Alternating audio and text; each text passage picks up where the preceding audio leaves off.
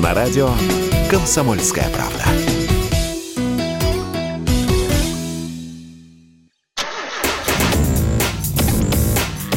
Тест-драйв. Здравствуйте, с вами Кирилл Бревдо. Сегодня я расскажу вам о кроссовере Geely Tugella.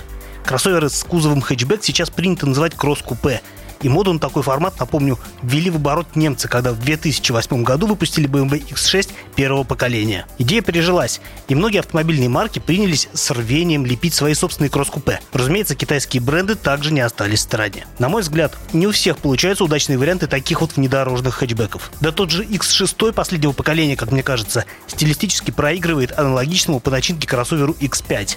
Не говоря уже о том, что сам по себе хэтчбэк, как кузов, в практичности уступает универсалу. Однако, глядя на Тугелу, я ловлю себя на мысли, что мне эта машина нравится. И вряд ли с универсальной кормой она смотрелась бы столь же эффектно. Спортивность стилистам Джили явно удалась.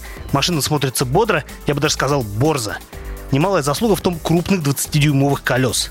Кстати, экспрессивной внешностью кросс-купе обязаны британцу Гаю Бергойну, который прежде успел поработать на Рено и Volvo. Ну и раз уж прозвучало название шведской марки, то нельзя не вспомнить, что компания Volvo сейчас со всеми потрохами принадлежит как раз-таки Джили а значит китайцам доступны шведские технологии. И Тугела как раз стала плодом этих самых технологий.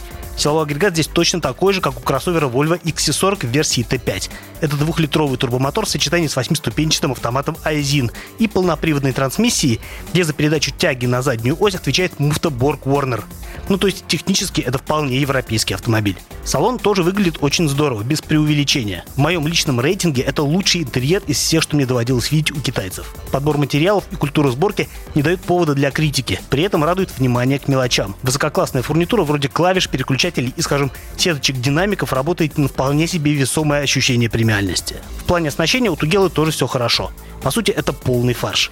В прайс-листе значатся две версии – Luxury и Flagship – причем разница между ними не слишком существенна. В топе добавляются несколько электронных помощников вроде системы распознавания знаков и слежения за полосой, а также декоративная подсветка салона и дверных ручек, автоматический дальний свет и беспроводная зарядка для смартфона. И 20 колеса вместо 19-х. По цене комплектации отличаются на сотню тысяч рублей, что на фоне общей стоимости машины кажется сущим пустяком, поскольку цена кроссовера все равно превышает 4 миллиона.